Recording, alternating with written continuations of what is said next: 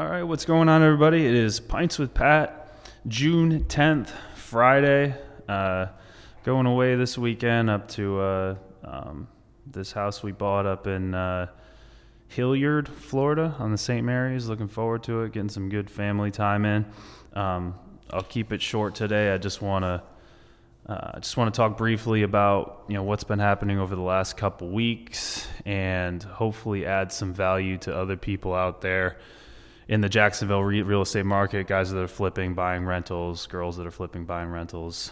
Um, so I talked two Fridays ago about the market and my key takeaways from the IMN conference. So still stand by pretty much everything I said there.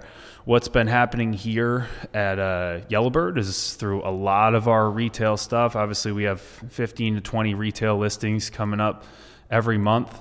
Um, they're still selling. They're still selling fast. What we're seeing is rather than having 30 offers on every single listing we put up, you know, maybe there's 20 now. So you you are seeing the uh, you are seeing the inventory increase in the market. You know, two months ago we were at 2,200 houses on the market. I looked this morning and we're getting dangerously close to 4,000 houses on the market. So you got that upward trend, but um, from what I've seen, there's and from the inventory we're putting out, there's still a lot of buyers that are looking to buy. So, um, not quite time to run for the hills yet, but obviously the writing's on the wall. Uh, the economic writing is on the wall between inflation and less people going after mortgages. Um, but I still, you know, my, my gut feels like we're in this kind of little bubble in Northeast Florida where prices are still pretty cheap. People are still moving here. Um, nobody knows what the future is going to hold, but I can tell you just fact wise right now with our retail stuff, it's, it's still pretty strong. So, what did I do this week? Uh, this week, just with everything going on, uh, Kyle, Steve, and I took a day outside of the office to just talk about a plan forward and what we're doing. Um, and I'll just, you know, nothing groundbreaking came from it. I think we have a really good plan moving forward, but it's nothing really worth sharing on this on this podcast. What I would say that kind of goes across all businesses um, and some things we're thinking about moving forward is uh, just a couple things here. I'll say uh, during these are these are from a uh, um, an article that Kyle shared with us that Lee Carney put on uh, um, Facebook that we thought was really good. But these are strategies for uncertain times, and there's four things, and I think these go across anyone flipping, anyone wholesaling, anyone buying rentals right now. Um, simplicity scales, complexity doesn't. So uh, take this, take these uncertain times as an opportunity to simplify everything you're doing, and get realigned on what's important and what's not important. Um, second one, speed, one of the greatest business strategies. So if you are flipping houses right now, uh, you know, a year ago, it used to benefit you when you did a bad job and took a long time and took eight months instead of what instead of what should have been four months. You actually made more money being slower at renovations that's I wouldn't bet on that in the future. Um, you know, kind of best case scenario, you're going to stay right where you are and just pay more interest. And worst case, the market goes down a little bit and you lose money. So now is a good time to move inventory quickly.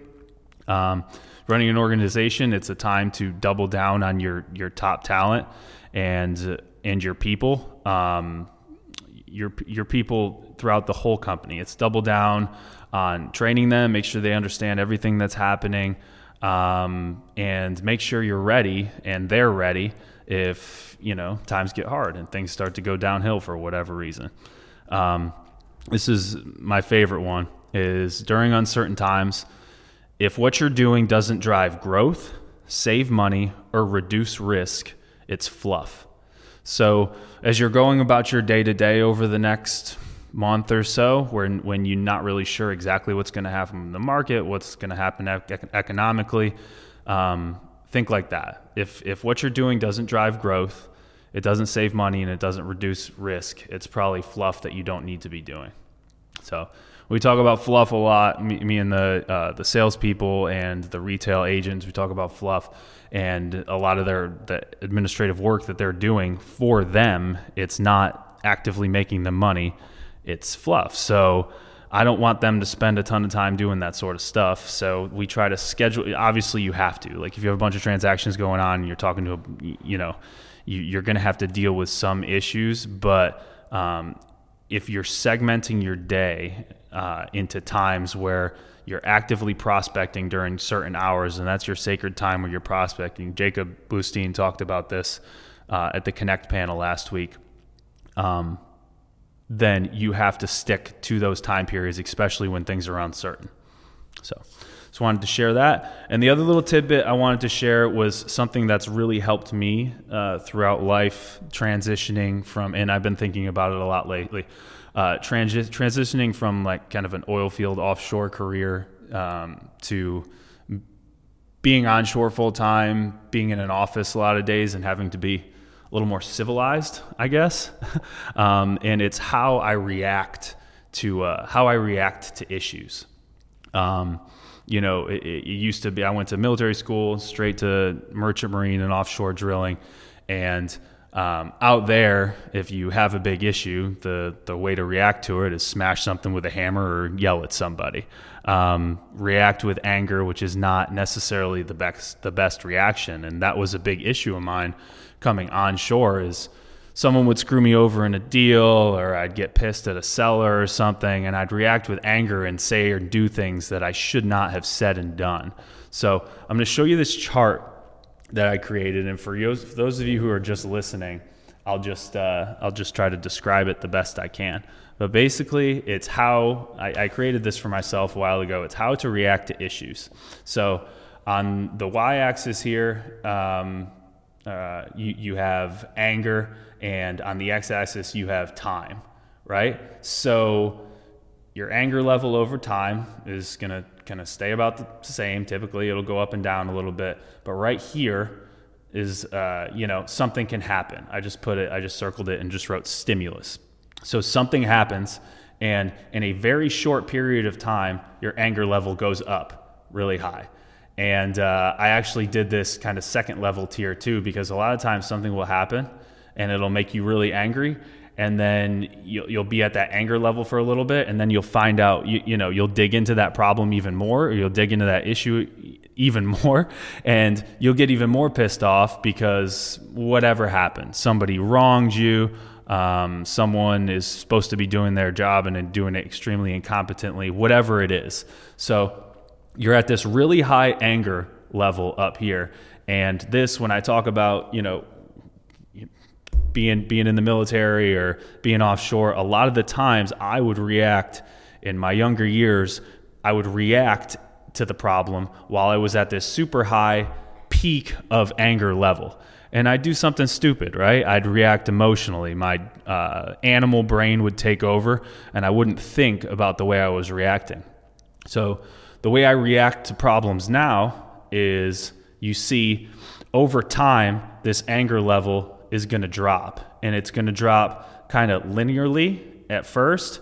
And then at some point, it just falls off.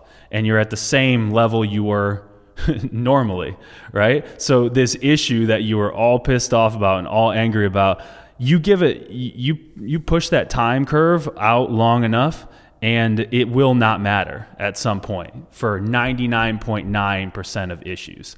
So, what I try to do for myself um, with meditation in the morning and just trying to learn about myself emotionally is I try to shorten this time period. So, the time period where I'm at peak anger after an issue to going back to my normal self. And I think no matter if you're a naturally angry person or not, uh, if you work on yourself and you work with on emotional intelligence and you work on meditation and your your logic brain over your animal brain, you can start to reduce that time period to where you're max pissed off level and to where you're back normalized. So um, that's one piece of it is work over time on yourself to reduce that time period between being really pissed off over something that happened and getting back to a normalized level where you can think logically. The other thing is don't react anymore when you're up there. Make the conscious decision to not send that email, not send that text, not make that phone call when you're at that peak level, knowing logically that it's going to go back down at some point. So even if you're reacting on the way down, that's better than reacting at the top. So this can this can hold true to all things in life. It doesn't have to be just like someone stealing a deal from you and pissing you off. It can you can use this in your in your relationships, in friendships, in in even business decisions right? If uh, if something happens at the, something happens to the market or a house or the office, I'm not going to make my best decision when I'm at peak distress or anger level emotionally. I'm the wrong part of my brain is working at that point. So I I sit, I'll sit for an hour, 2 hours, however long it takes to get logic to take over my brain again and get back to normal level so I can make an intelligent decision on how to react to that problem. So a lot of what I talked about at Connect last time was uh, um, people just uh, on social media, people just arguing on the Yellowbird group or arguing all over all over the internet, right? People comment and react emotionally, and then someone reacts to their comment, and you know they're never going to actually agree. They're just going to be pissed off back and forth at each other, and that's when people write their comments when they're at that peak emotional anger level. But the reality is, if you take the time to think and you take the time to respect other people and their opinions, eventually you'll go back to, to normal level and you can have a serious and probably productive conversation, way more so than you could when you're at this peak emotional. And I wrote anger here, but it's really just anger or emotions.